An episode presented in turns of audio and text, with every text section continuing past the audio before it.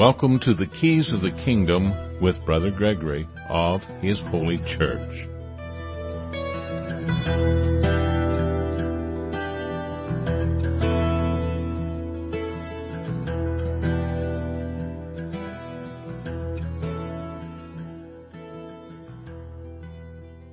Well, welcome to Keys of the Kingdom. I'm Brother Gregory, and again, we're going to talk about the Kingdom of God, and we're going to hit a number of different topics and try to bring them all together into one. One of those, uh, you know, we've talked about it many times, religion, and the we point out to the, the fact that uh, religion is defined differently at different times and in different when you look at different sources.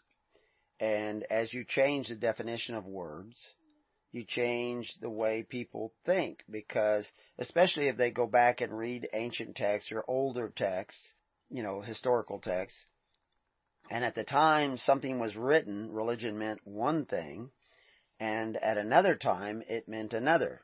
And you could do the same thing with other words like democracy. We we point out in 1927 the Army Field Manual defined democracy as a really bad and wicked form of government and this is U.S. Army Field Manual. And uh, by 1954, the, the equivalent of the same field manual defined democracy as what we're fighting for, and it's a great thing, and it's a wonderful thing. So, which is it? Which definition are we to use? Well, if if it was a bad thing in 1927, or still listed as a bad thing in 1927, because already in 1927 democracy was starting to look like a good thing. And of course we had a thing called the Democratic Party and in the United States and the Democratic Party was saying that they were democratic, although they opposed uh, the ending of slavery, they opposed uh, the Civil Rights Act, they they opposed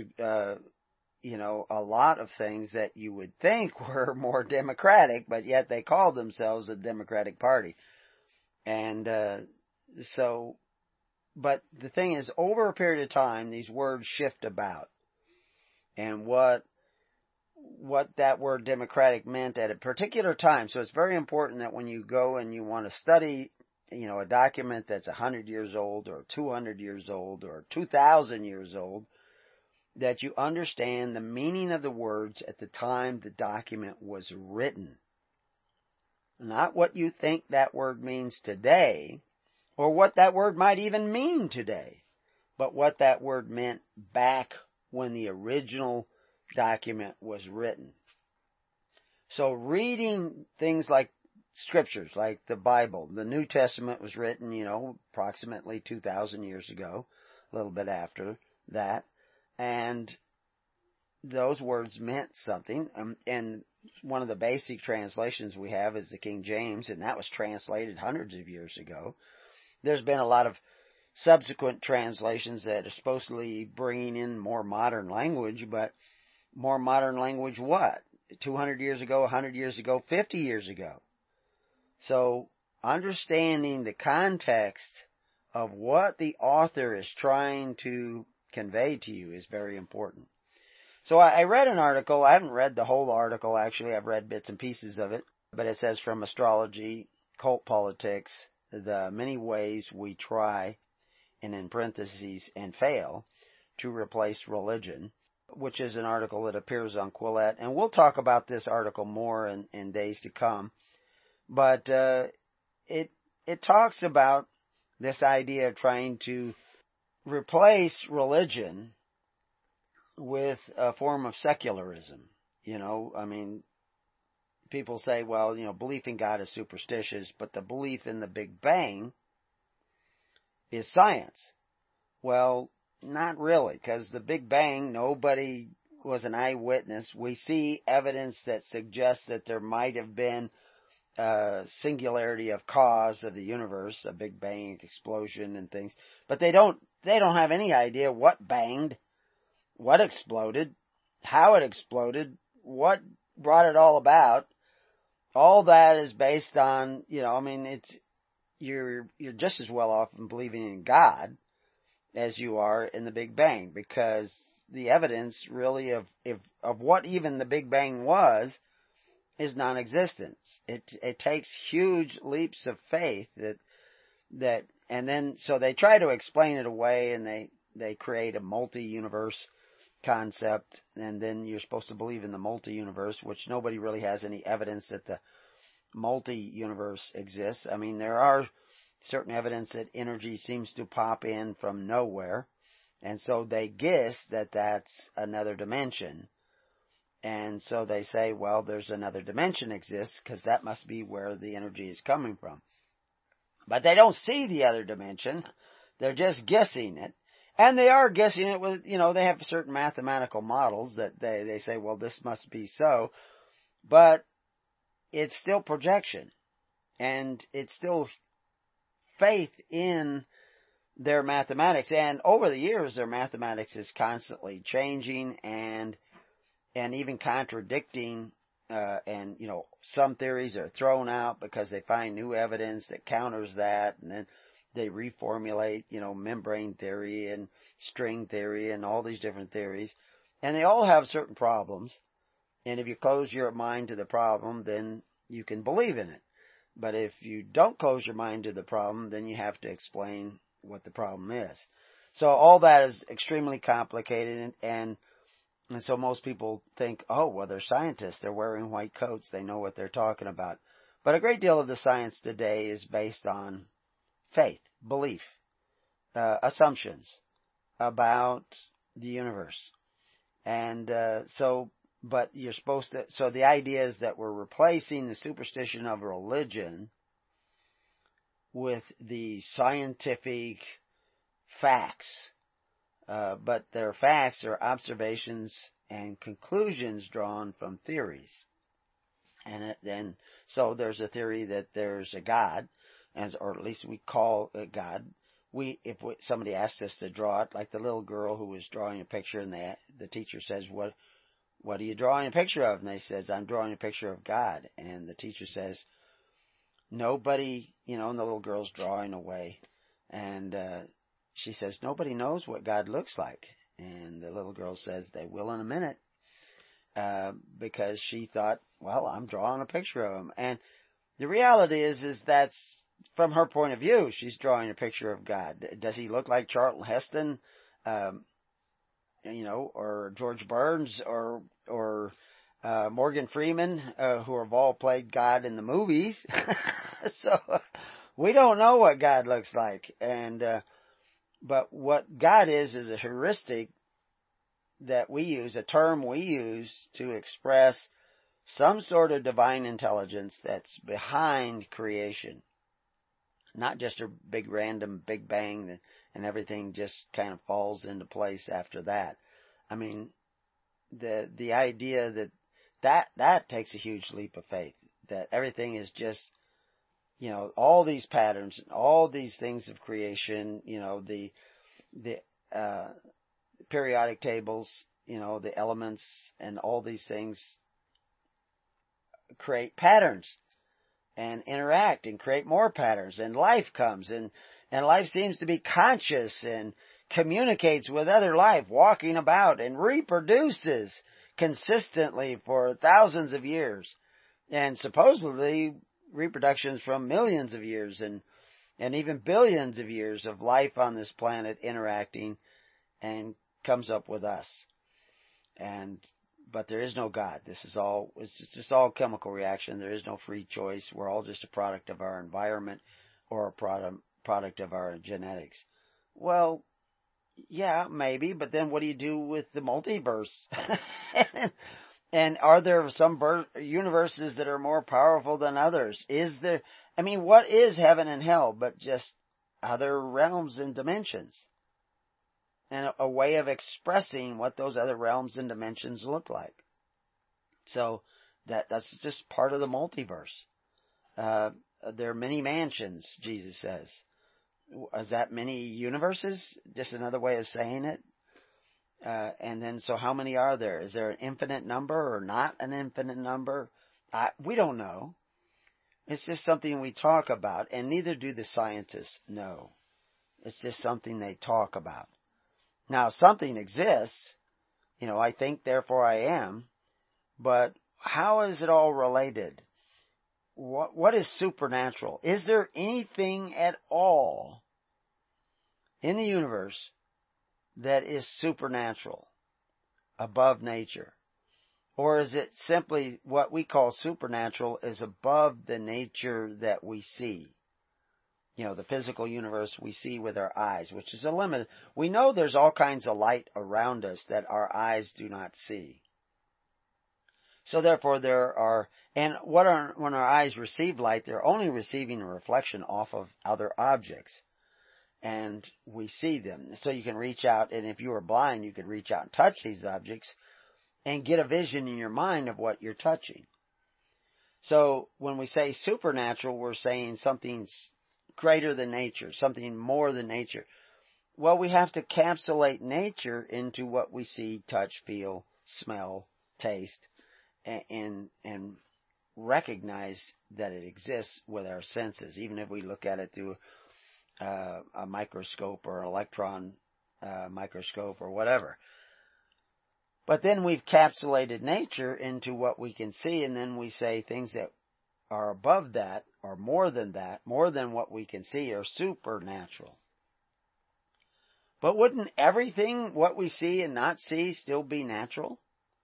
So is, is there anything above that nature of existence? If that energy pops in from those other universes, is that supernatural or is it just super the universe we see and feel and touch. So is there anything such as a miracle? You know, it's, it all is relative to how we look at things. Something that is more than what we see, more than what we are used to seeing, more than what we have been comfortable with seeing, that becomes supernatural or miraculous or what have you. But that's perspective. That's point of view. That and our perspective and point of view is dependent upon what we can see, feel, touch, and imagine to be true. But there is a truth out there. There is an existence out there. Does our thinking affect that existence? Maybe. There's a lot of evidence to prove that that is. So anyway, where are we going with all this? Like I said, I was just going to touch on that article. This happens to be, we're coming up on the new year when this show is done, but this is kind of our topic is universal, so it doesn't really matter.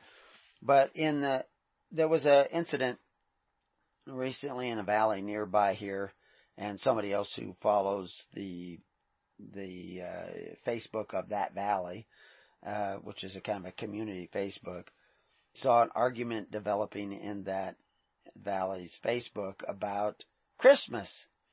Is Christmas a pagan holiday? Well, most people don't think so. Or, well, I shouldn't say most people. A lot of people don't think so. A lot of people who celebrate Christmas, they don't even think about it being a pagan holiday. They just celebrate Christmas because their parents celebrated Christmas and maybe their grandparents celebrated Christmas. And so they celebrate Christmas. But there are a certain number of people going around today saying that Christmas is a pagan holiday. So is Christmas a pagan holiday? And, but brought into Christianity by pagan influences? And does it really matter? What's really going on? And this, what we're really talking about is here is not Christmas or whether it's a pagan holiday, but it's that perspective, that way we look at things and how the way we look at things frightens us. Now, you know, you can get a paranoid schizophrenic that sees something that is absolutely harmless and not a threat, but they imagine it to be a threat. They react to it as if it's a threat. They actually go up and hit it with a club eh, eh, in self-protection because they imagine it to be a threat. And they end up, you know, bludgeoning some old woman in the street because they thought it was a CIA agent spying on them none of which was true, but in their mind it was true, and so they reacted to what they, how they perceived things. And so, of course, that's an ex- extreme case. We can say, well, that guy's crazy. He has imagined that this old woman was a threat, and he went up and hit her with a big pipe. I mean, there's actually such an incident. He was going around hitting everybody with pipes because he thought everybody was conspiring and attacking him because he was having a, you know, a episode, a schizophrenic episode and delusion. But those are extreme cases, and it's easy to say, well, that that guy is crazy, and that's extreme, and obviously that's not what's taking place. And and of course, you have movies like uh, Conspiracy Theory, where this guy is supposedly crazy and and imagining that all these conspiracies are going on, and then it ends up by the end of the movie that there really was a conspiracy going on, but he also was crazy. he was a little bit nuts. But he was, some of the things he was saying were true. There really was conspiracies going on. I always think it's funny when people talk about conspiracy theories because if you study history, what you're often studying is a series of true conspiracy theories. you know, I mean, uh, Gulf of Tonkin. Uh, you say, oh, that was a conspiracy theory. But yeah, but it was true too, because it's been proven and confessed, and they say, yeah, yeah, we were doing that. And there were all kinds of these things throughout history. You know, my own great uncle, I've told this story before, uh, was, you know, there was actually a London Times reporting that he was beheaded in the Tower of London as a traitor because he divulged secret information to the enemy. And so he was tried and convicted and beheaded in the Tower of London. Well, I have a picture of him holding up that newspaper that says that he was beheaded in the Tower of London in a Minneapolis parade back in, uh, back when he was uh, an older man, but uh, many years after he was supposedly beheaded. And what the story was is that he had divulged false information to spies, known spies, so that they would believe that the British were moving troops to a particular place and location at a particular time. They would move troops to intercept those troops to stop them from landing. I think it was in South Africa or someplace. It was during the Boer Wars, I think. And uh, in order to get the spies to be convinced that that information was true, they faked his trial and beheading in the Tower of London. So he was actually a double agent working for the Queen.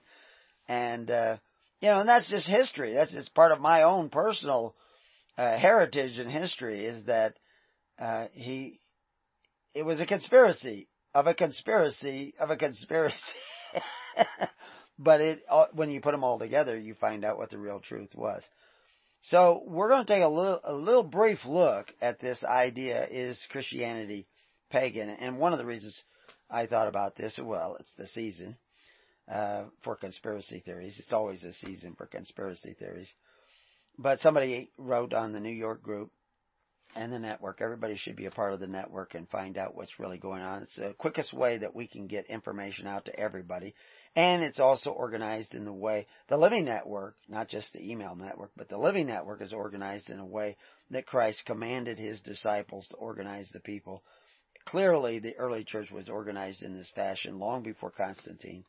And so everybody should, and, and the reality is if you go back to the time of Moses, they used the same pattern, and even, uh, Abraham used the same pattern, which is why Jethro knew of the pattern, which is a pattern that was used even before Nimrod and before, probably before Cain, believe it or not. But, uh, that's another issue altogether. But anyway, there, there's an article and I was going to copy and paste some of it and, uh, in my notes so that, uh, I could go off of this article, but they have blocked copying and pasting the article. But it's on, uh, uh uh, uh, .com. But it's seven men who tried to paganize the origins of Christmas but failed. So, you know, there's lots of books. I even know some of the people who wrote some of the books saying that Chris, uh, Christmas is a pagan holiday. And, uh, you know, the one individual, uh, the name as author on the book is Israel. That's not his real name. Uh, something Israel. I don't remember, but Israel is in his name. but the, none of that is his real name. I know his real name, and he lives back east, and uh, he's divorced and uh, a bit of a recluse and hasn't paid all his debts, and but he is absolutely convinced that all these holidays and and modern Christianity, including the Protestant religions, is the result of pagan religions. And this is what the guy in the valley north of us, Christmas Valley, was saying is that Christianity, you know, Christmas is pagan and anybody who's celebrating is going to go to hell. Eventually that came out. Somebody was antagonizing him and the whole posts were going back and forth and, and, uh, and the guy who was antagoniz- antagonizing him I've met and met his family and he's, he's just, he was just playing the devil's advocate and playing a little bit of a game. But the guy was getting all worked up about it because his faith is now moved from believing in Christmas to believing that Christmas is a pagan holiday. And both, what I'm going to suggest is that both ideas are danger and a pitfall and have nothing to do with the message of either the Old or New Testaments. And it's a distraction that leads you down a rabbit trail from which there is no return. And uh, but anyway, we'll look at you know the uh, briefly. You know, Paul Ernst uh, Jablonski, who lived back in uh, the early 1700s, wrote a book uh, concerning the origins of Christmas, and uh, he he puts forth in that book that yeah, a lot of the origins of what we knew as Christmas. Now, him writing about Christmas in the 1700s, Christmas was looked at much differently than what we see today. Much of what we see today as Christmas is the product of commercial advertising. You know, the whole Santa, you know, there was a character that we can call Santa Claus in different folklore in different countries, but our image of Santa today is really a product of, of commercials and commercializing Christmas to get people to buy more stuff and to give all these gifts and everything. But you will find bits and pieces of the what you see as the Christmas holiday in ancient folklore. And of course, uh, Jablonski goes back and says that it's part of the Mithra legends that the Romans uh, incorporated into their own system. And the Romans were big, you know, all the Roman gods were just Greek gods before they became Roman gods. And the reality is that most of the Romans didn't look at these creatures, these these gods as real gods. They were they were symbols of certain characteristics and personalities, and they used them in their temples. But their temples all had actual practical functions. They were mostly government buildings by the time of Christ, supported by taxation and providing services. And one of the reasons I'm touching on this is right now the United States government is supposedly in a shutdown. I was talking to federal employees just the other day who are shut down and people are worried about can we pay our bills because the government is shut down. And we're going to tie all these different ideas together so that you can get a little bit clearer perspective of what the early church was doing, what Abraham was doing, what Moses was doing, and how they what and what they all have in common. And so to understand that, we'll, we'll take a look when we be right back to Keys of the Kingdom. So welcome back to Keys of the Kingdom. So how, how does this all fit together and, and where are we going with all this? And is Chris, Christmas really a pagan holiday? Christmas as it's practiced most of the time today, probably throughout the world. You know, I'm familiar with some countries and what they do there there's a lot of symbols we see, you know, Santa and elves and Christmas trees and lights on Christmas trees and decorating those trees and all these things. This is all just the super, superficial dressings that we put into what we call a holiday. Now, a lot of people, you know, Christmas happens to be a time when there's a lot more suicides, a lot more depression. Uh, why would that be? It's supposed to be the, you know, season of joy and, and, and camaraderie and friendship. And the reality is most of the people who celebrate Christmas, I don't know about most, but a lot of the people who celebrate Christmas, at least they have the intention of coming together with family and friends and peace on earth, goodwill towards men. All that's good. That's fine. Uh, and if they, they want to dress up like elves and wear Santa suits and stuff like that, You know, they can do that if they want. That I don't think that has anything to do with uh, the real interest there. And then what does all that have to do with the government shutdown?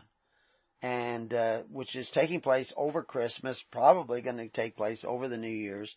You know, already we see Schumer backtracking that he says, well, uh, that Pelosi is the one who's uh, standing their ground. Of course, Pelosi's in Hawaii celebrating Christmas and doing whatever Pelosi does in Hawaii on Christmas. But uh, what what's really going on? What we want to do is develop a, a perspective of reality and move away from all the delusion and and false rhetoric. So you have this guy in the valley north of us who's saying you're going to hell if you celebrate Christmas, and somebody else is is uh, poking him and antagonizing him. He actually was using two different Facebook accounts. Uh, one was on his side and agreeing, and the other one was disagreeing and arguing against him. And eventually, the whole thing just disappeared. Somebody took it down.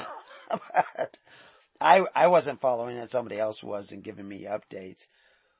Uh, but there's so much misinformation about all this. And when Paul Ernst uh, Jablonski wrote his uh, concerning the origin of Christmas, which actually was, I think, written in Latin, uh, not originally in English, but that's the way publications sometimes were way back then, and then somebody would have to translate it.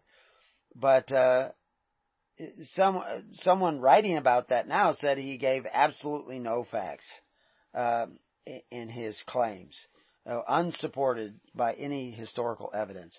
Well, that's not entirely true. And of course, people could say that in an article, but then they didn't go back and actually read it. They can't read Latin, and so they have to read it in a translation.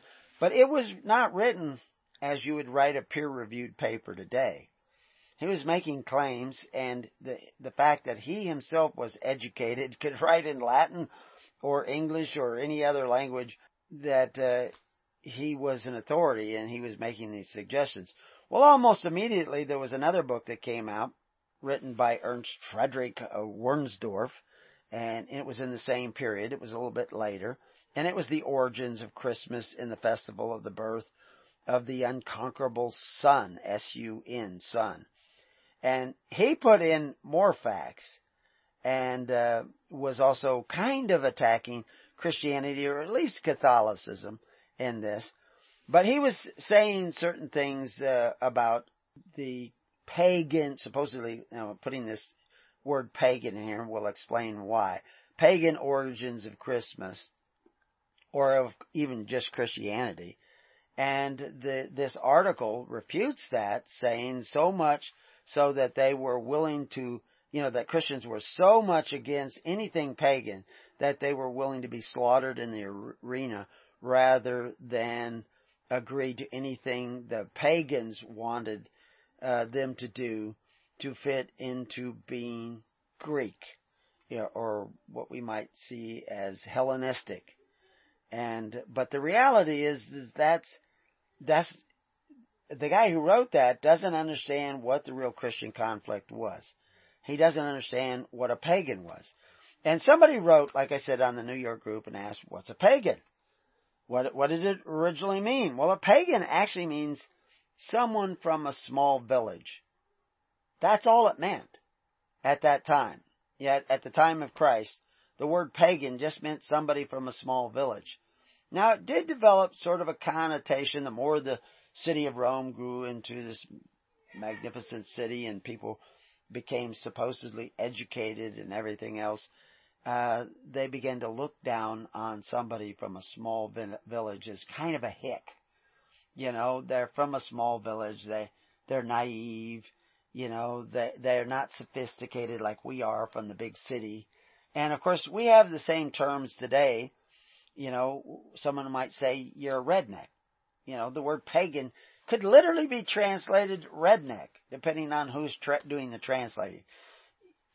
From my uh, community, if somebody calls you a redneck, that's actually a compliment. that's not a bad thing. but if you're from the city, a redneck is somebody who is, you know, shallow and and uh, country bumpkin. There's another phrase that we throw out, and uh, and so that's kind of what pagan would mean, depending on who's using it. That's what it meant. You're from some small town, you have a small town mentality, you're not sophisticated like the rest of us. So, there was no pagan religion.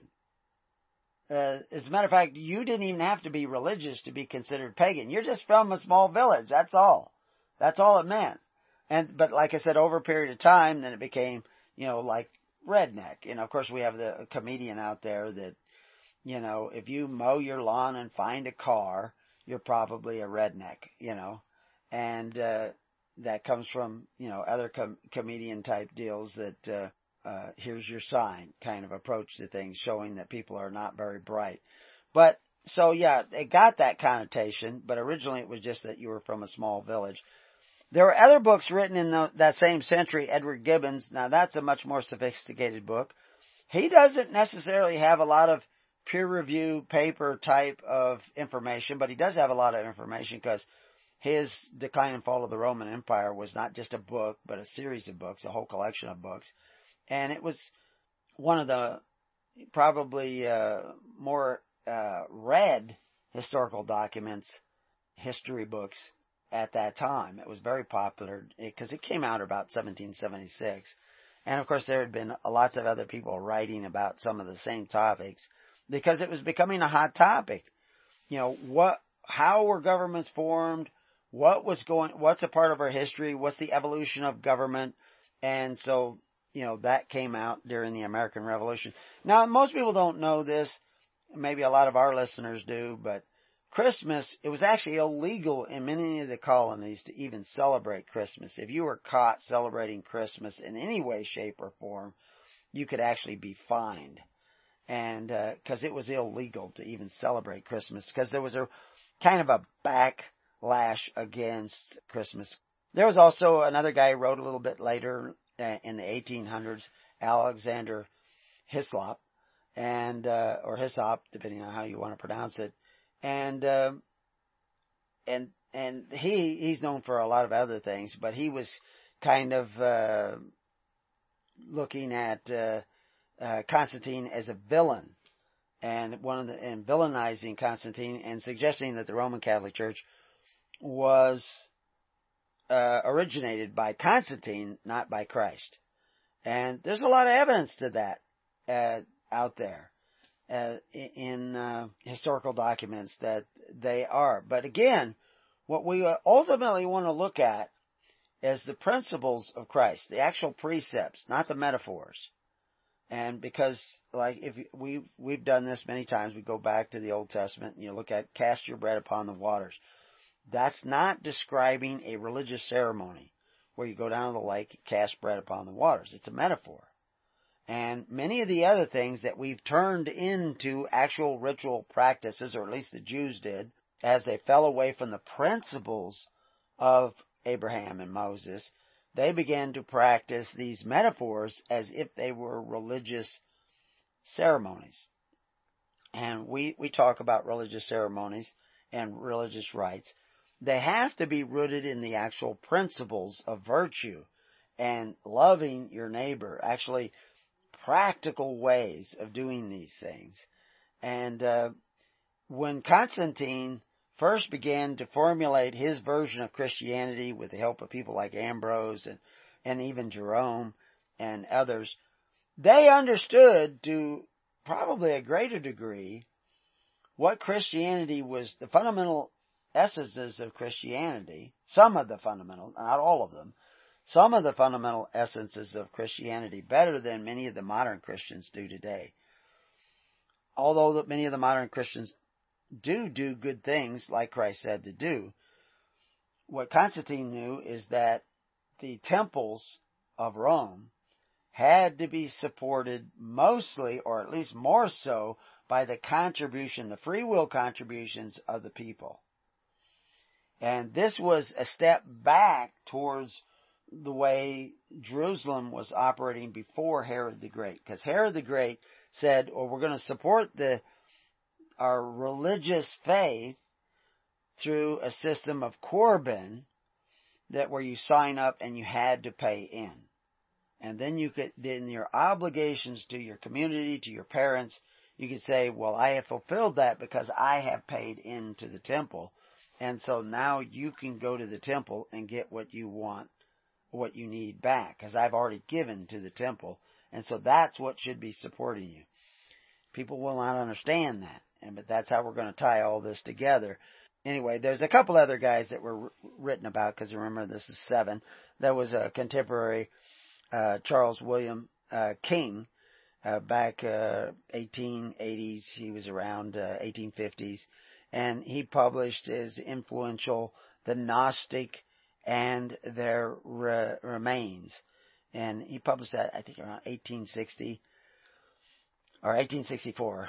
And uh, he's also referring to this Mithraism and uh, that influence that was carrying over. And it really doesn't matter all these things. It's just a matter of historic. There were other guys like Gerald Massey and Wallis Budge, and they all wrote about these things. Some of them, some of their books were better written than others. Some of them brought in a lot of ideas that everything from mistletoe to to what have you. They uh, equated back to ancient practices. And some of their writing is probably fairly accurate, but some of it is actually kind of a stretch trying to make their point and make their book popular. Everybody wanted to come up with something new to tie back to those ancient myths. And then those people who were leaning in that direction of belief and were wanting to outlaw uh, Christmas and things like that, they would buy those books looking for more evidence to justify their position. But I'm actually saying the real Christian position should be completely outside of all that conflict. That isn't, I don't care whether you celebrate Christmas or you don't celebrate Christmas. I don't um, care whether you put up a tree or don't put up a tree. Now, to be honest, you know, and this is one of the, the quotes from the Bible that people like to bring up, that, uh, which you go back to uh, Jeremiah 10, and it and this, a lot of people are surprised that this is in there. And it depends on, the translation is not perfect here either, but it's accurate enough where you can get the picture. It says, Hear ye the words of the Lord, speaketh unto you, O house of Israel. Saith the Lord, learn not the ways of the heathen. And now we have this word heathen there. What word is that? Is that like pagan? It can, can we just plug in the word pagan there? well, I'm not going to even tell you. I'm not going to go into that. It says, "Be not dismayed at the signs of the heaven, or, or for the heathen are dismayed at them." So he's talking about what's so. What's the signs of the heaven? Well, I'm not going to tell you. Uh, for the customs of the people are vain. Now he's talking about customs. These are those rites and ceremonies Other people are in vain, are vain. He doesn't actually say in vain. He says vain. And uh, actually, the word are isn't even in the original text, but the people vain. So the customs, people, vain, that's all there in the sentence. For one cutteth a tree out in the forest, the work of his hands, and the workman with the axe. They deck it with silver and gold, they fasten it with nails and with hammers, that it move not. So they cut down a tree, they fasten it with nails and hammers, and they make it stand upright. It goes on to say in, in verse 5, they are upright as palm trees, but speak not. So this is, this is a metaphor of something other than your Christmas tree. But this is one of the verses that they say, you know, you know, you're not supposed to be, uh, uh, doing this, cutting this tree in the forest and bringing it inside and setting it up so it stands upright because you fastened it with nails and you decorate it with silver and gold. They, and it goes on to say they must needs uh, be born because they cannot go. Be not afraid of them, for they cannot do evil, neither also is it in them to do good. So this quote is one of the quotes that people bring up to say that you should not be celebrating Christmas and setting up Christmas trees. Has nothing to do with trees. any more than going down to the lake and casting your bread upon the waters. It has to do with going down to the lake and throwing tortillas out there on the lake. That is not that is not what the verse is about. These are metaphors telling you about something else that you decorate with silver and gold. Do you, do you, it actually doesn't say decorate. The, the word there is, uh, they deck it with silver and gold. So what do they mean? They deck it with silver and gold. Uh, I was, I was going to look up the word deck there and see what the, the word there is yafa, the Hebrew word, which is said to mean, uh, it's translated fair four times, beautiful twice, deck it only once. Uh, it's supposed to mean uh, to be bright, to be beautiful, to be handsome, to be fair. So they, they make it what it is with silver and gold. They give it silver and gold. And they make it stand upright, but it can't do good or evil. They bring it into their house and they're taking this tree. Now you have to remember that the word, uh, the word tree shows up hundreds of times in the Bible. And they're talking about this tree coming from the wilderness, uh, from somewhere else. And, uh, it, they set it up with the works of their hands so that it stands upright. This has to do with the men you elect and put into power. This doesn't have to do with Christmas trees. Uh, and because with the works of your hands, you're allowing these things to be, to stand up upright. And again, you have to understand the metaphor. I mean, the same word that you see there translated axe, it's not the only word in the Hebrew for axe. It can mean axe, but it's actually only translated axe once. It's also translated tongs, like something you grab and you put a and you hold on to, and and you can grasp with your tongs. So the word same word for axe is the same word for tongs. No. they're they're trying to express ideas. That's it's an unused root word that actually begins with the mem, and uh, has to do with righteousness. It has several letters in it that have to do with uh, righteousness, and uh, mem has to do with flow. And so, anyway, and and even the word workman, if you go and look at the word workman in the Hebrew, but now they translate, but these people are speaking in metaphors, and that word, word workman, it's often more often translated carpenter. It doesn't really mean carpenter; it means craftsman, artisan, somebody who creates something. Well, what did you create? You created a government and you brought these men into your house and you made them stand upright and you gave them your silver and gold. and now they rule over you. They aren't really doing evil. You have empowered them to do evil. You will pay the price of their sins because they are just your political puppets. You've created them. And that's really what it's about. It's not about Christmas trees. And so this whole conflict about, oh, should you celebrate Christmas, not celebrate Christmas, and people, I haven't celebrated Christmas since I was nine years old. But I, you know, celebrate it the way everybody else celebrates it. You know, I, I was the bah humbug kid. I was happy, I was smiley, and, and to tell you the truth, until I was about nine years old, or ten years old, I got sick every Christmas every Christmas I would be sick for the whole Christmas holidays. It was horrible. I hardly got out of my pajamas during the Christmas holidays. uh, I'd come home from school and I would, I couldn't breathe and I, I, I couldn't understand what it was. But one day I was sitting there watching everybody Christmas shop and I saw the greed in people. I saw, I saw into the other realm of their own hearts and not at everybody at Christmas, but you you all know you go to the Christmas stores and and everybody's running around. I know people who go into debt that they don't pay off until December of the next year uh, to buy gifts for everybody because they're so addicted. It's like an emotional high. Hearing the music, seeing the decoration, they got to go back to that. And in itself, it can do no evil, but it can also do no good. Uh, but the same when you create your governments. They, the governments don't really do what, they will do bad things, but they are really a, just a product of the power that you've given them. It's like Saul. Saul was a great guy. You gave him power and it corrupted him. You corrupt the governments with the power that you give them. Why do you give them power? Because you're slothful. Because you're lazy. You're not doing it yourself. So now the, during this government shutdown, people are saying, oh, well, they were going to set up barricades so nobody could go to the tomb of the un, unknown soldier. This is what last time they shut down the government. This is one of the stories that came out. And I thought you could call up the VFW and say, hey, we'd like you, we're not going to hire guys to put up barriers. We're going to let people go there. We'd like to have somebody keeping an eye on things. So can you have one of your VFW guys in there 24-7? They, they would, they, they would line up. They'd be down there in full uniform. And, uh, you know, they would do it for free.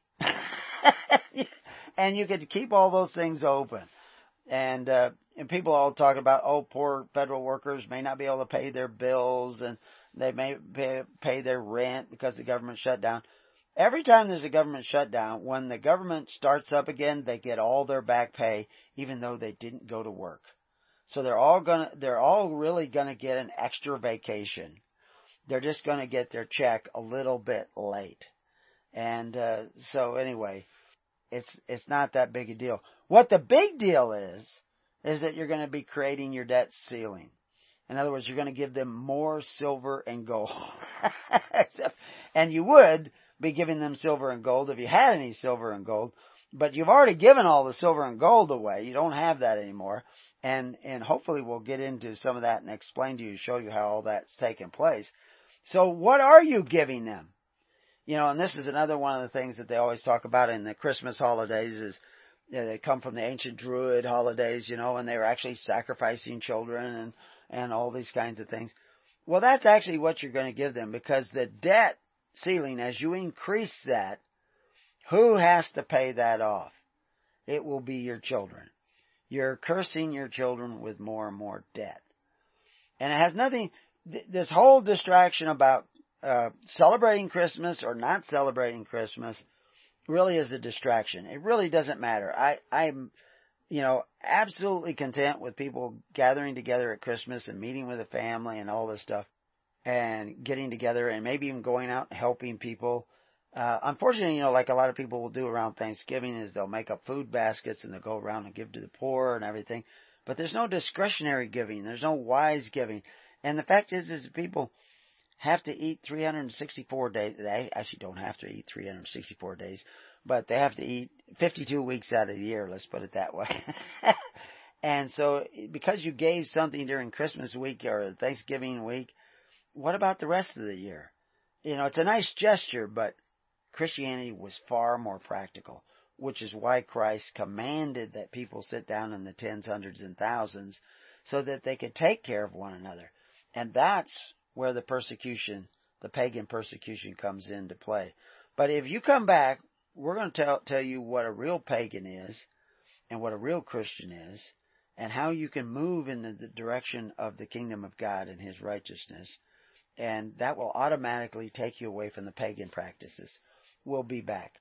Well, welcome back to Keys of the Kingdom. So, what is this whole thing with the paganism and Christianity and Christmas and all that stuff? Well, again, it doesn't really matter that some of what we see coming down as Christmas holiday has some pagan origins because that that is irrelevant to the message of Christ. You will find elements of the message of Christ in a lot of the rhetoric that surrounds modern Christianity. And you will also find some of the activities that surround Christmas is actually selfish and commercialized and uh, how many people got drunk at Christmas? you know, so but the reality is a lot of people get together with their family and they care about one another and they renew old acquaintances and, you know, like the Christmas Carol, some of the movies of the Christmas Carol, you got a stingy guy who's, he's ruining his life with hatred and resentment and unforgiveness. He finally has an awakening that he needs to forgive and care about others and he goes out and he starts doing that and spreading that caring uh, not just on Christmas, but you know, he raises uh, his employees' uh, wages and starts being concerned about his employees' children and all these things. All those are good things. They're all very Christian things, Christ-like things. And so, yeah, that, that, that's the good, but what we have to be careful of is fixing on, you know, the symbols and the metaphors that carry some of these good ideas. Because when you focus on the metaphor instead of the principle, then Christmas can carry you in the wrong direction.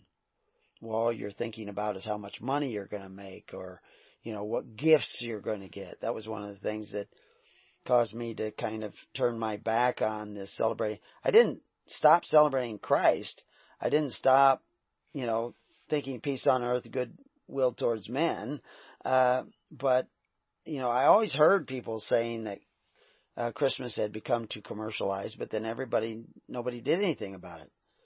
And so I made a point of not giving gifts on Christmas. Uh, I would give gifts other times of the year, the rest of the year, and not do that. And I just tried to make people aware that, you know, because I was always doing it in a nice, nice sort of way, and everybody they all they thought it was kind of cute and it was funny and all this stuff. But I was making people think about the holiday instead of just getting swept away with the holi- uh, uh, the holiday spirit that I wanted to be conforming to the spirit of Christ. And so that's the way in which I celebrate Christmas is to try to get people to conform to the spirit of Christ. And so but it has a lot to do with perspective that we we get we are creatures of habit you know, uh, when we had the recent snow and the sheep, I, I let the sheep go down out onto the desert and I feed them with the cows. And uh, they eat with the cows. They're, they're all mingling together and they're eating and they're a little bit safer because the coyotes don't come when they're with the cows, which allows me to go back, get more hay for the next day and load it up. And then I can come out and watch the sheep and they're, they've been safe because the cows have been watching them. But then they go around and then they go back up because I've laid out some hay where their pen is, and they'll go back up in the evening, but they follow this same trail. They vary a little bit sometimes, but they always end up back on that same trail, and you can just see their trail through the snow, and that that's the same trail they follow in the summertime, but it's more obvious in the snow because they're creatures of habit. And so as you grow up, if they celebrate Christmas in your house, you may want to celebrate to get that good feeling again. You celebrate birthdays in your house you may want to celebrate birthdays when you're raising your kids. Well, what I want you to have, and not just by habit, but by the leading of the Holy Spirit, is I want you to have the habits of Christ. And the habits of Christ are forgiveness and giving. And you'd be amazed at how many people don't have that in their life, but they pick up other habits. You know, like uh, when the going gets too rough, they abandon everything. You know, people who have divorces, multiple divorces. That and uh, of course now they say, well, I had three divorces. I know people have had five divorces, um, or at least five wives. I guess they haven't divorced the last one yet. But the reality is, these are habits that they develop. And you know, the, I knew an old guy. He says, I could get almost any woman to fall in love with me. I just couldn't keep her in love with me. and he had had a number of divorces the last wife he had, he, he stuck with her, and he made a real point of sticking with her in hard times and disease and all kinds of difficulties. But uh, she did end up resenting him too, and she he couldn't figure out why it was. Well, it actually he was repeating a pattern that began with him back when he was five years old, and finally, when I showed him that, he was just astounded. It didn't make it all go away. What made it go away is practicing forgiveness and giving. Now you can walk into a room and say, I forgive you, dad, for all the stuff you did, or I forgive you, mom, or whatever it is that whoever it is you have to forgive. But that doesn't make the scars go away. What makes the scars go away is actually giving to that person. I, I know, you know, I've done this with people. They say, well, I forgive my dad for all the stuff he did. You know, maybe he was an alcoholic and brutalized his family. And he says, I've forgiven him. I says, so when have you called him last? Oh, I'm not calling him. I'm not going to talk to him. And I says, well, I thought you'd forgiven him. No, it's, it's too painful. Well, you haven't forgiven him. Till you can walk in the room, till you can to take care of him in his old age, until you can be there when he's grumpy and smile back eh, with patience and love, you haven't really forgiven. You, you, you want to forgive him. Okay, I admit that. But you have to actually go through the functions of forgiving him. And this is why Christ told you to gather in the tens, hundreds, and thousands. Because you can't do that unless you forgive other people. Unless you are patient with other people. Unless you can sit down with uh, prostitutes and widows and publicans and uh, Democrats, Republicans and Democrats, and love everybody that's you're sitting down with. Doesn't mean you agree with everybody. Doesn't make you make everybody feel comfortable. But you actually radiate this love towards them. And one of the evidence of radiating that love towards them is can you actually give them a physical gift? You know, and hopefully not, you know, aftershave lotion or something they don't really need. but, you know, give them something, some, may, it might be a piece of advice. It might be you help them out. Uh, you might be do them a favor. But if you do it from the Spirit of Christ, it will have a different effect than if you do it from the spirit of justification, where you're trying to justify yourself. You're actually, you have to bring that offering. And this is why Jesus says, you know, if you have, you know, rock out, you know, if you have a, a beef against your brother, don't come to the altar and give us a gift. Go make peace with your brother. And so, a lot of times, uh, some of the people you have to make peace with have already died, but there will be people in your life that have similar characteristics and traits. There, there may be people in your congregation that have the same characteristics of your dad or your father or your old boss or whatever it is. Can you forgive them? Can you come in with the love that you should have had to begin with? I saw somebody, you know, shows a picture of like a Roman soldier and they label the shield, the shield of faith and uh, his his uh, belt sheath that goes around and it says the belt of truth and so they got all these symbols on the uniform and everything. But the reality is, is do you really want to know the truth about just other people or the truth about yourself, about your own selfishness?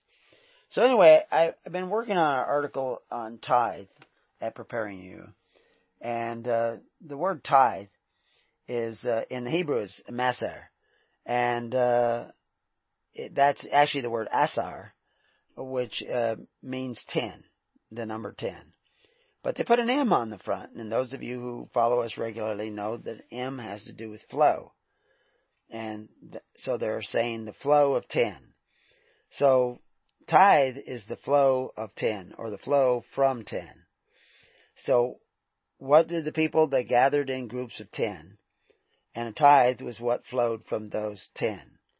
It wasn't necessarily 10% because they talk about several different kinds of tithe, and we won't go into all that now.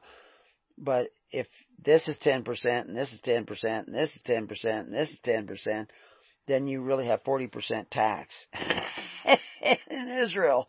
Well, you didn't. Uh, it has to do with the flow of 10, and it says very clearly, you tithe to them according to the service. So you're not giving 10% all the time. You're tithing to them this flow of 10, the flow of the 10 families, that are gathered together in a free assembly. It's not a corporation. It's not an unregistered corporation or an unregistered association. It's a free assembly. The flow from that is your tithe. And you tithe to a minister according to his service. I just read another little short article that says if there's, if there's clergy and laity in your church, then you're not being a Christian. Well, that's ridiculous. It's absurd.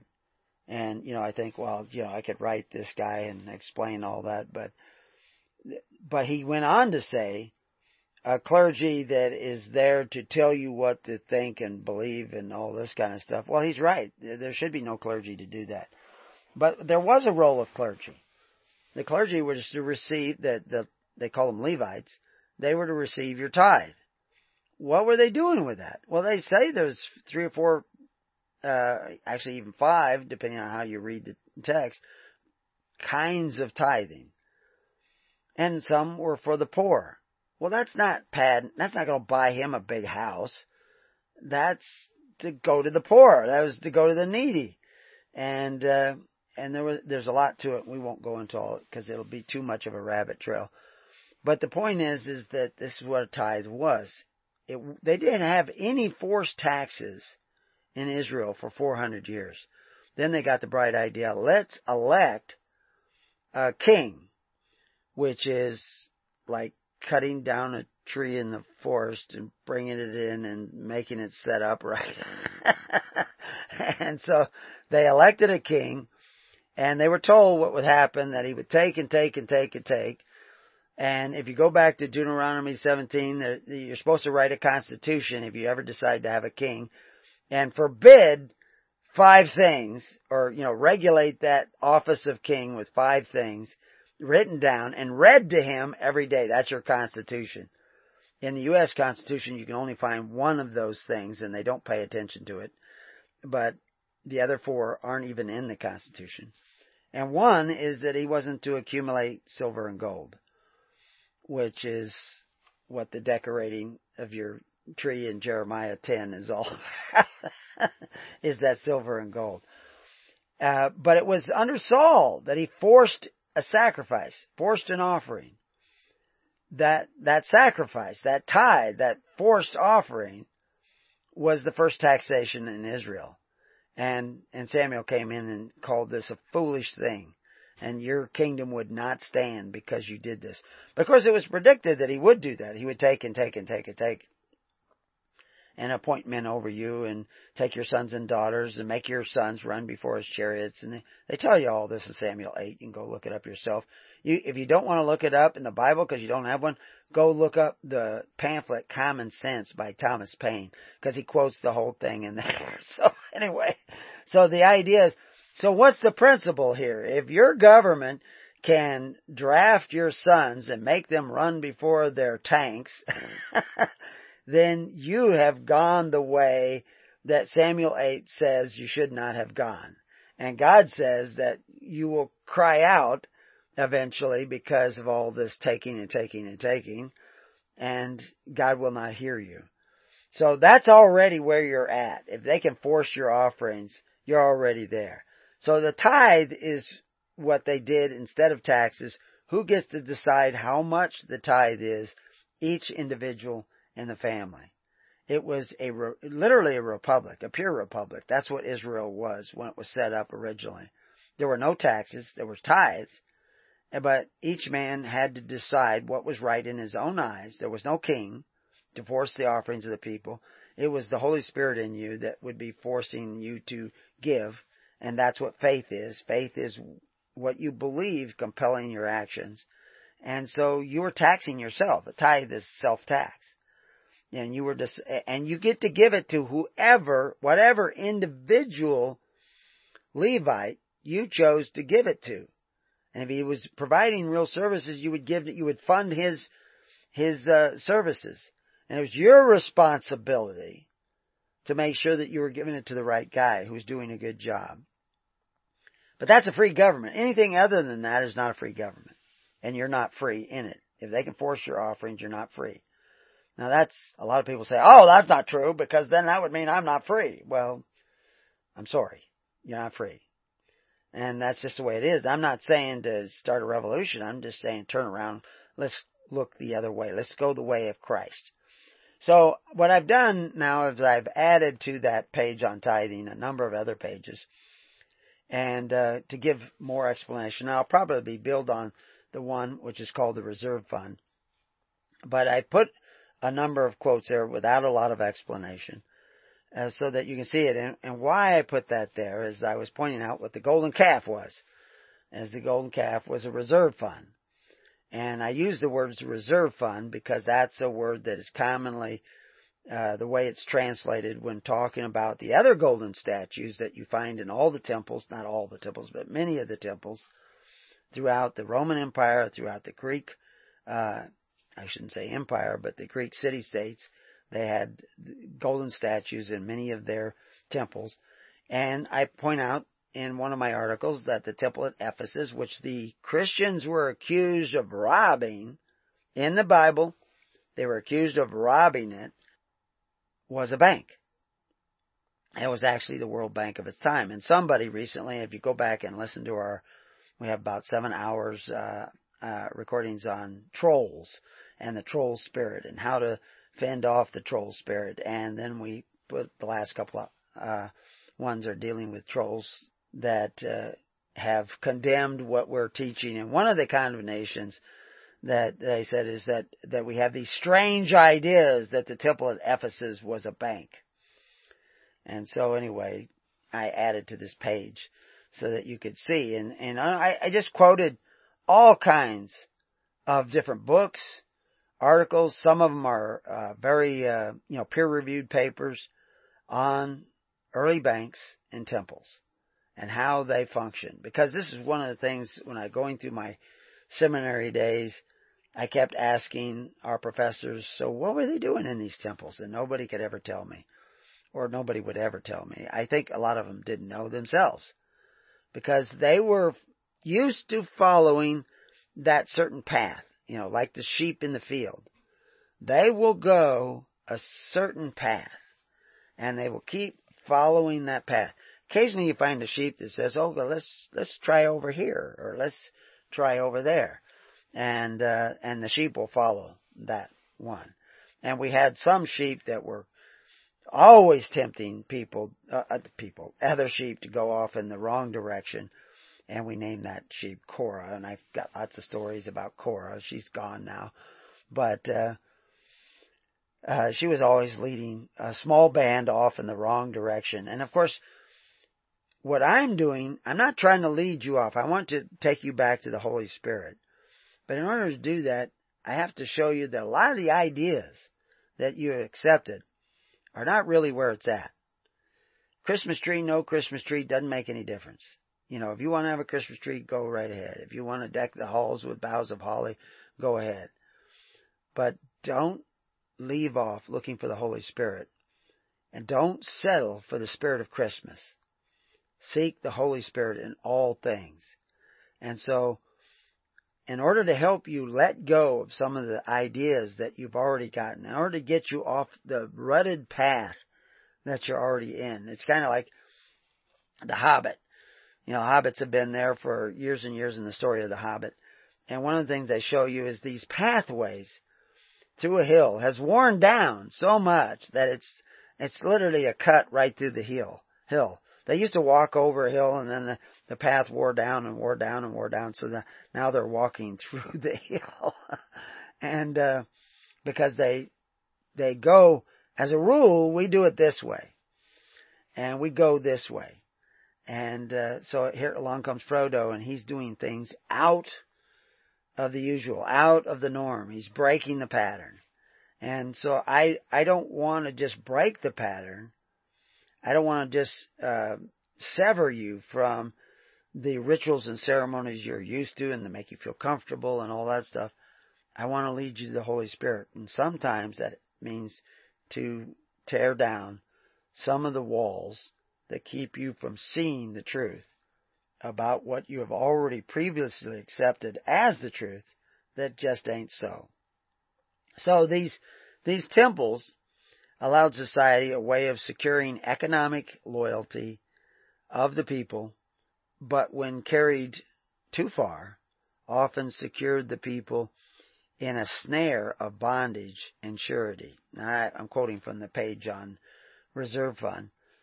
And half of the words in that quote are links to other pages on surety, bondage, snare, and uh, and so that you can understand, you know, what, you know, how the people actually became, they were snared and became collateral for a debt. And so now that brings in, why are we talking about the debt ceiling in the United States? And, and what is that, that whole debt ceiling all about? And, uh, why is that uh, e- even of concern when we're talking about the kingdom of God? Well, what was going on in Rome had something to do with the kingdom of God. That's just the way it is. And so you need to understand the context in which the Bible was written, the context in which Christ was walking, the historical context in which Christ was preaching the kingdom of God. If you don't understand these words, like call no man on earth father, like the word religion, you know, because, you know, five times we see the word religion in the New Testament, four times it's bad religion he's talking about. It's not good religion. Only one time do they talk about good religion. They call it perfect religion. And that's taking care of the widows and orphans. How do you take care of the widows and orphans today? Do you do it through charity? Do you do it through love? Do sons take care of their fathers? I mean, obviously a widow and orphan is somebody who has no sons. Their sons have died or, you know, they're all kinds of different reasons why you might not have any sons to take care of you in your old age. But so how do you deal with that? How do you take care of those widows without family? Which is what an orphan is, somebody without family. Well, you do that through faith, hope, and charity in the perfect law of liberty. And and that's what the early church was doing, is taking care of people in just that way. One of the things that I did write down is that uh, the U.S. Treasury now supposedly the government shut down because they have to pass a rule in Congress to raise the debt ceiling, and they won't do that unless Trump is allowed to build his wall. And of course, it's not Trump's wall. 80% of the people in America think that we need to secure our borders. That's a, a common poll that's come out over and over again. But uh, the national debt is like 22 trillion dollars and rising. And uh, I had some other figures on this. They say when we get to 30 trillion dollars, there will be no way to even meet the interest payment uh, through taxation, which is what they're doing now. People people have posted things about you know Social Security that you know it's this private trust fund. It's never been a private trust fund. We show in our article, which we link on these pages, to Social Security has never been a private trust fund. It was created because the government was bankrupt and it needed more collateral for debt. And so how do you get collaterals? You offer benefits, but it says right there, and you go to our website and show you that there is no guarantee of benefits. That what you're doing is that, yeah, you might get some benefits, but you're signing up and waiving a right to a portion of your labor, and it's a way through which they can compel your tithes. Except it's not a tithe anymore, they call it taxation. And it's, it's why your wages and salaries became subject to income tax because you applied for benefits at the expense of your neighbor. And we, we approach this and show you in numerous ways. We show you the Supreme Court rulings that say there is no division of funds. If the U.S. is bankrupt, if the U.S. is short of funds, there, the, the Social Security funds are part. Nobody made a rule that you could now pilfer the Social Security fund from the beginning. Those funds were accessible to the government. Yeah, it was the Democrats who kind of uh, created the modus operandi of doing that, but the reality is, is they always had access. It's not a, it's, they're not infringing upon a trust. What the system of Social Security is, is a system of Corban, of forced offerings, forced by law, for those who sign up. You know, that's one of the things uh, on one of the little clippings that it posts on our website. Somebody else put it there. I haven't gone and looked at it, but I heard that they put it there, is that this is not a voluntary program. It's a compelled, uh, well, the compulsion that they're talking about is employers are compelled to withhold those funds from members who are, have social security numbers. And then they are compelled by law to send those funds with their tax ID number or their employer identification number in. But signing up was a voluntary act. And it was, you were signed up, uh, you signed up, your parents signed you up, and then the use of that number is part of that voluntary. And we explain all this in Call No Man on Earth Father. We explain it all in employee versus enslaved. But we're not doing it because we want you to rebel against the world. You, Pay Caesar what you owe Caesar. But seek the kingdom of God and His righteousness. Because what's happening is that debt ceiling is increasing and increasing and increasing, and your children are more and more and more in debt. A debt that they they can work all their life and never pay off. And we show, you know, for those who need all the complex numbers and want to see the citations in law, that's all there. It's all available for you to, to look at. But those who just realize it's not loving your neighbor to force your neighbor to contribute to your welfare, that's not love. To, that's not also living by faith that seeking the kingdom is seeking a way in which to take care of one another in righteousness, which is what we're supposed to be doing, is seeking the kingdom of God in His righteousness. So you take care of one another through voluntary, intentional communities that care about one another as much as you care about yourself. In order to do that, you're going to have to forgive, and you're going to have to give, you're going to have to not be slothful in the ways of God. But we'll be right back to show you more about the kingdom. So anyway, I'm going to read a few of the quotes from a reserve fund, and this is kind of my gift to you, my Christmas gift to you, if you want. Uh, and it's to try to dispel some of the ideas that you have. Christmas is not your enemy. Uh, it's also not your ally. Can do no good nor evil. Uh, Christianity, as it's now presented in the common churches, is not your enemy. Uh, government is not your enemy. Taxation is not your enemy. It's it happens to be just what is around you. The Federal Reserve is not your enemy. That's one of the things that I think President Trump said something to the effect that the Federal Reserve is one of the major problems. Now, these things are evidence of the problem. And the solution, of course, is to seek the kingdom of God and His righteousness. And you will need miraculous spiritual intervention in this process. But this will include things like being loyal to your wife and to your husband and to your family, and at the same time caring about your neighbor as much as you care about yourself. Betraying your matrimonial vows is actually going to throw you into a greater and greater pit of despair. And so that's where it starts is in the family. And part of those matrimonial vows is to because the kingdom of God is from generation to generation is to do right by your children. Well, just wanting the debt ceiling to be raised so that you get your federal check uh, every month is not loving your children and not passing uh, the freedom that should belong to every man onto your children. It's actually passing on debt and bondage.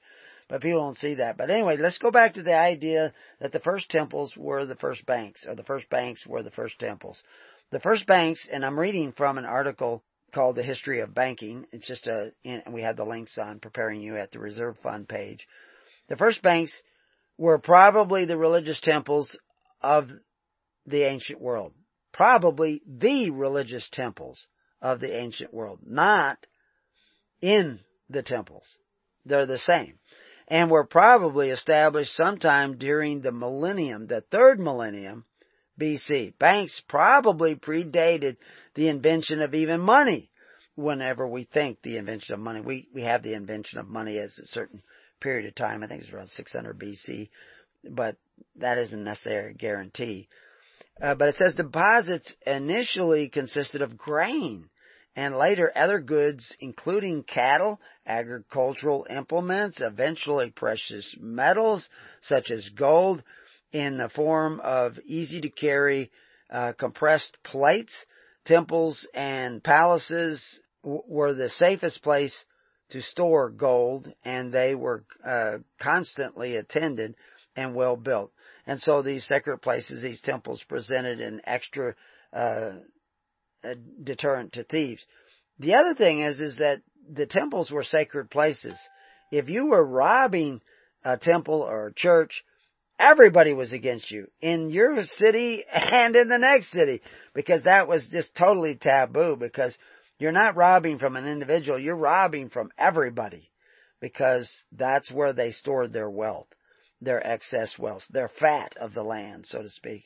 They go on to say there are extant records of loans from the 18th century BC in Babylon that were made by temples, the priests and monks of those temples, to merchants. By the time of the Hammurabi codes, banking was well enough developed to justly and, and the promulgation of laws governing banking operations. So you actually find that in the Hammurabi Code. So that's, that's going way back there. all centered in temples where the temples are literally the banks. If you go back to Egypt, that's where the temples in Egypt actually stored grain because grain was the commodity. It was actually a monetary substance almost. You know, you carry around and pay for things with sacks of grain because it had this intrinsic value. It was, it would keep in the desert climate. And, uh, so people would actually use it as a trade good. They also created other forms of currency to trade things with, but it was a highly trading society. But, uh, it's, uh, what it exported often was one of the main exports was grain because they had these floods and they could grow this large amounts of grain. And they were still exporting grain uh, centuries and centuries later they were exporting it to to Rome. One of the uh, because the Roman economy grain production had slipped away because they could get it so much cheaper in these gigantic massive ships the size of Noah's ark from Egypt.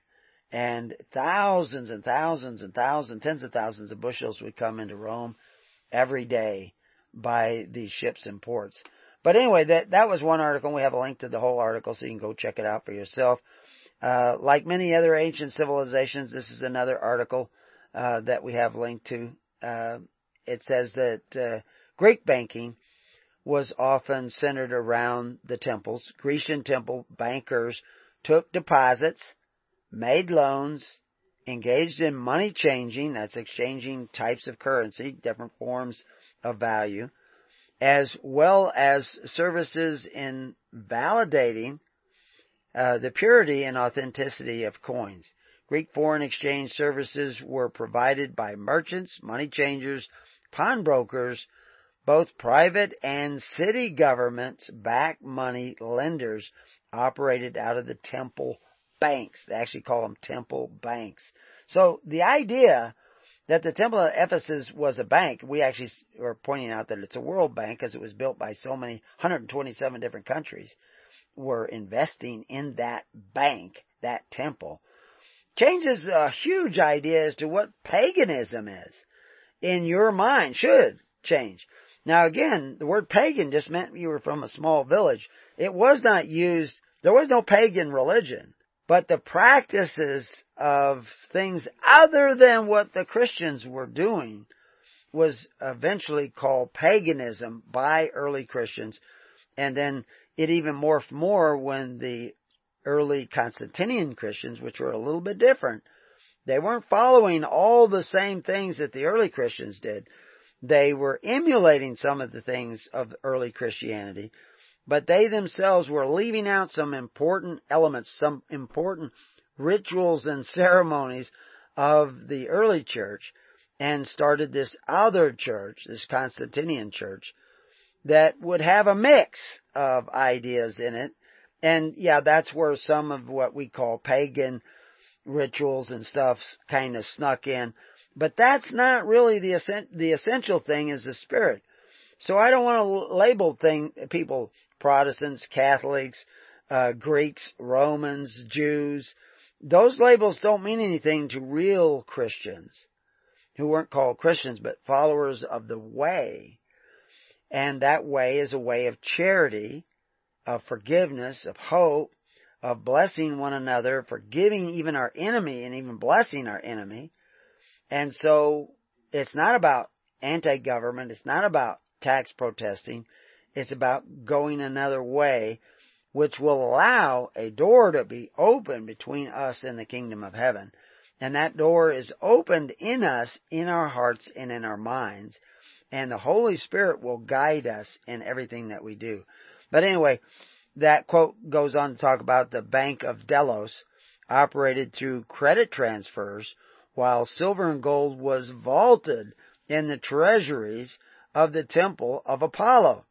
And this is the history of money uh, article uh, uh, with a greater title of Tem- Temple Bankers and Money Changers in Ancient Greece. And these aren't religious de- deals. These are uh, these are articles that you can look up right online, and uh, and that's why I picked ones that you go and we put the links down there so you can go look at it. So this idea of banking. So I don't know if you're catching the drift here. Is the Federal Reserve really the head of your church? Because it's the Federal Reserve that loans money to the United States government. That's what the debt ceiling is all about. Loans money to the United States government to send you your Social Security check to take care of the widows and orphans of your society. So, your church is really, if you're dependent upon Social Security, welfare, all these other government programs, which are run by men who exercise authority one over the other, something condemned by Christ, in a system of Corban, of forced offerings, condemned by Christ, then your real church, your real temple, is the Federal Reserve and the U.S. Treasury. Or if you're in Canada, I mean, they have, you know, all these countries have Federal Reserves. There were a few countries that didn't have them. There might even still be a couple that don't have them. But East Timor didn't have one, but then it was suddenly invaded by uh, an army w- that was completely supplied by the United States government, and guess what? Now East Timor has a Federal Reserve. it also had huge gold and mineral deposits, which are being scoffed up by uh, corporate capitalism or what, crony capitalism, which isn't the fault of capitalism; it's the fault of the sloth of the people who aren't paying attention and don't want to really know what's going on they just want to pretend that they're believers in Jesus Christ. And what did Jesus Christ call the weightier matters? Law, judgment, mercy, and faith. Well, where was the law, judgment, mercy, and faith when the Indonesian army was supplied by the U.S. government under Jimmy Carter, invaded East Timor, created, killed thousands and tens of thousands of people, created rape camps, murdered, pillaged, and eventually set up a Federal Reserve which allowed people to come in and buy up all the minerals and mine that country uh, and exploit it. Now, truthfully, that that country's standard of living has increased tremendously, but other men have become multi, multi, multi, multi, multi millionaires. And that kind of, even though it's a little tiny country, that kind of precedent of allowing that to go on, on our watch, is setting in motion, uh, opening another door to another realm, which is not the kingdom of heaven, but the kingdom of hell. And it will bring about all the destruction and, you know, this, you've sowed those seeds of violence in other lands and East Timor is just a little tiny country, but I can show you this in lots of other countries. And it's going to come back. You're going to reap the whirlwind. So anyway, we have other articles there. The Parthenon also had a function as treasury of the Delian League and reserve fund. For example, I mean these are these are direct quoted, so there's that word reserve fund. For example, every tributary town was supposed to send an ambassador to the, the I can't even say it, Panathenaea, and offer a cow, and a panoply. So anyway, what does that all mean? How do you give a cow? And you remember when I just read there in the banking that it was originally grain, but eventually it included livestock. So where do you keep all this livestock? Well, even Israel, all the Levites had lands in common. They didn't, they didn't own them as a personal estate, but they were Levite lands that would keep flocks. Why? Because people donated sheep. And a Levite could take those sheep and sell them in a market to get money to buy what they did need for the service to the tabernacles of the congregation. What the tabernacles of the congregation was not just that single tent, but it was all the tents of the congregations. This is how they served the people because they were the national welfare system. So if your family broke down and you couldn't take care of, you know, your kids all died or you never had kids or whatever, there were people, the homeless, they could take care of those homeless. And all those instructions about, you know, stoning certain people had nothing to do with hitting them in the head with rocks, but it had to do with cutting them off from the stones of the altar that you were not supposed, and we will go through all this eventually in other places. We don't have time today. But the Israelite Levites were the depository. They were funding those people to take care of the welfare of society. And those people were to take care of the welfare of society. The, if you were totally immoral, totally base, totally um, selfish, slothful, they weren't going to help you out as much as somebody who just fell on hard times. And this encouraged everybody across the board to have virtue in their life, to care about one another, to help one another, to be a cheerful giver. Because they were operating for those first hundred years on faith, hope, and charity. It's when they decided to have men who could exercise authority, they were told those men would end up taking and taking and taking and taking and taking. And you would cry out and God would not hear you. Now if you want God to hear you, you have to turn around and start going back the other way. And then you open this door of the Holy Spirit because you are seeking the kingdom of God, the government of God that operates by faith, hope, and charity, rather than the governments that operate on force, fear, and violence. And and there's just constant quotes in here that you can go back to uh, the list of treasures, which uh, from the time of uh, Pericles to the downfall of the Athenian supremacy was stored in the Parthenon. So they're talking, and they actually have a marble. Uh, you know, this temple was up on the Acropolis, and uh, they have a, a marble thing that actually etches in the marble around 438 BC the inventory of what was held in the treasury at the Parthenon. And we still have that. And so what was that, you know, and, and these objects uh, that were in the temple were dedicated by uh, states, other states, and individuals. The tenth of the spoils of war, that was also put in there. And again, you talk about the tenth of the spoils of war, and then we go back to Melchizedek, what he was doing.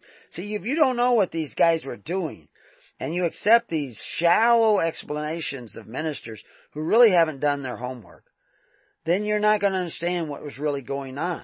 But but they tell that these uh, the money uh, accruing from sacred lands. What are the sacred lands? That's those lands that the Levites had, and a lot of other people had it. And the Temple of Ephesus had it. They had farming enterprises. They were big into fishing enterprises. They had boats. They were also big into shipping enterprises and insuring ships and cargo that, you know, and payment for cargo. You know, like if you're gonna ship cargo across to another nation and then you sell all your goods and they put the gold on your ship and then you're shipping it back, pirates could steal it. An, oh, a, a, you know, a storm could sink your ship. There goes all your gold. So they would just keep their gold at the, in the temples in that place and they would be notified that they had on deposit this much gold. Now they could buy stuff at that port, load onto the ship, and go to the next port to unload that. And that's where you get these circular deals where they're buying something in this place, or they're selling something in this place, buying more, and then, but they are leaving some of their wealth there. And they're leaving some of their wealth in this port, and some of their wealth in this port. So if, if they get invaded over here, like we talked about when we were talking about home church and we were showing how one of the early home churches had to be abandoned because the whole area was invaded. They, they could go somewhere else and they still had wealth somewhere else that was registered in another temple, another bank. Behold, how about that? We call it offshore banking now. so that, that if, if, if one economy is hit, you still have funds somewhere else. Well, Christ warns you about this whole treasury thing and says, don't put all your wealth in the treasury, invest it in the kingdom of God. Well, how do you invest in the kingdom of God? You throw money up into the air like the old joke, you know, of the rabbi and the and the, the Lutheran, you know, they throw the money up in the air and and what God wants he can keep, you know. well, no. Investing in the kingdom of heaven is this sitting down in the tens, hundreds, and thousands and caring about your neighbor as much as you care about yourself and funding the most charitable guy in your midst to link you with all the other congregations all over the country, all over the world, in a system of faith open charity where you actually actively love your neighbor as yourself. Because these, all these banks that we're talking about, all these temples, from Pericles to Babylon to what have you, to Rome to Ephesus, They all, Athens, they all fell. Downfall of Athens was 404 uh, BC. But, you know, where did all that go go? Well, it went into the treasuries of Rome. and they actually owned mines. And they leased those mines out, silver mines of uh, uh, Laurium, uh, furnished one of the principal sources of the Athenian revenue. And so, and the same thing with the Levites is that they had this cattle and sheep and what have you, and they could sell that off and buy other things. Uh, buy what was in the time of war, they could send out, you know, uh, medicines and, you know, the silver staples to help, uh, staple up wounds. I saw wounds the other day, uh, in a picture that were stapled up with the silver staples where they clamped them together for better healing. These are ideas that came out of Roman medicine thousands and thousands of years ago, and most of the banking practices came out of those times. Although now today, and like before the Depression, these banking practices shifted about. So anyway, all that's is on our reserve fund. Then we also have a page that I added in support of our tithing page, which is the FDR page. And I went and linked it all over the other articles that mention Franklin Delano Roosevelt and some of the things that he did. And so I, because I, I make reference to these guys, uh, I thought maybe you'd want to know some of the history of that. So I've got lots of Supreme Court decisions, lots of the bills that were passed, uh, the Nixon shock era of the 1970s. All that is historically laid out on that page so that you can understand. And of course, FDR, uh, he was actually, was he Secretary of State? Uh, Secretary of something under uh, Woodrow Wilson, which brought in the uh, Federal Reserve and the uh, United Nations. But uh, he's FDR brought in Social Security Act, and we have lots of articles so you can understand that. People are talking about, well, we paid into Social Security and they're robbing the fund. Not so. Uh, Social Security guarantees you no ba- benefits. You have nothing on deposit. You're simply taking, and the whole idea of Social Security Act was started when the Federal Reserve stopped loaning money to the U.S. because we were low on assets. They, they're loaning money against collateral. They've always done this. It's a private bank. They loan money against collateral. And we were running short on collateral. And so some of that collateral would be increasing because of the Federal Reserve, but you had to change a few things and we've changed those now. Uh, but they they needed more collateral, and the collateral they needed was U.S. citizens. And you became a surety for debt. And they offered you, yeah, if you will become surety for debt, we will offer you Social Security benefits. We're not going to guarantee them. We're just going to offer to you. And that's been the rule from the beginning. You think that somehow or other you got some sort of guarantee or warranty? No. You're waiving a right of a portion of your labor, and you're willing to do this because you're entering into an, uh, uh, an agreement that thinks it's okay to take from your neighbor to provide you with benefits, but it also thinks it's okay to borrow against the future of your children to provide you with those benefits. The United States was already operating in the red when they started Social Security, and it's never really been out of the red since. So Social Security has always operated in the red because there is no division of funds. That, from the beginning, that was the ruling. No division of funds. There is no separate trust fund. This is all in your imagination. And again, this is what we're trying to get you away from, is your imagination. And get you to live in the realm of facts. And then take a look at those facts and find out that the kingdom of heaven the kingdom of God is at hand. It's within your reach. It's a system of self-government operating on faith, hope, and charity, motivated out of love for one another and the willingness to lay down your life for your fellow man and for the next generation so that you may pick up a life more abundant. You get that when you're seeking the kingdom of heaven, the kingdom of God and His righteousness.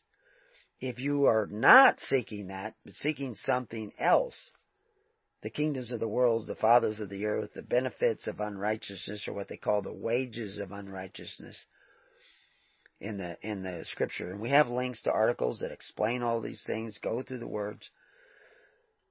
Then you know, if you're going other than towards the kingdom of God, you're going to find bad things happening.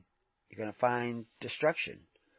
And you don't want to find that. You want to find life more abundant. So turn around, join us at preparingyou.com or hisholychurch.org and seek the kingdom of God and his righteousness and God will provide everything else.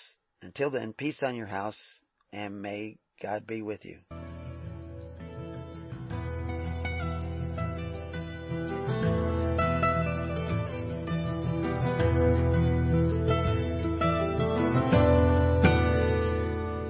You have been listening to The Keys of the Kingdom with Brother Gregory of His Holy Church. For more information on the educational ministry provided by His Holy Church and Brother Gregory, including services, counseling, lectures, books, and other audio materials, please write to His Church at Summer Lake, Box 10, Summer Lake, Oregon 97640. You can also find us on the web at www.hisholychurch.net.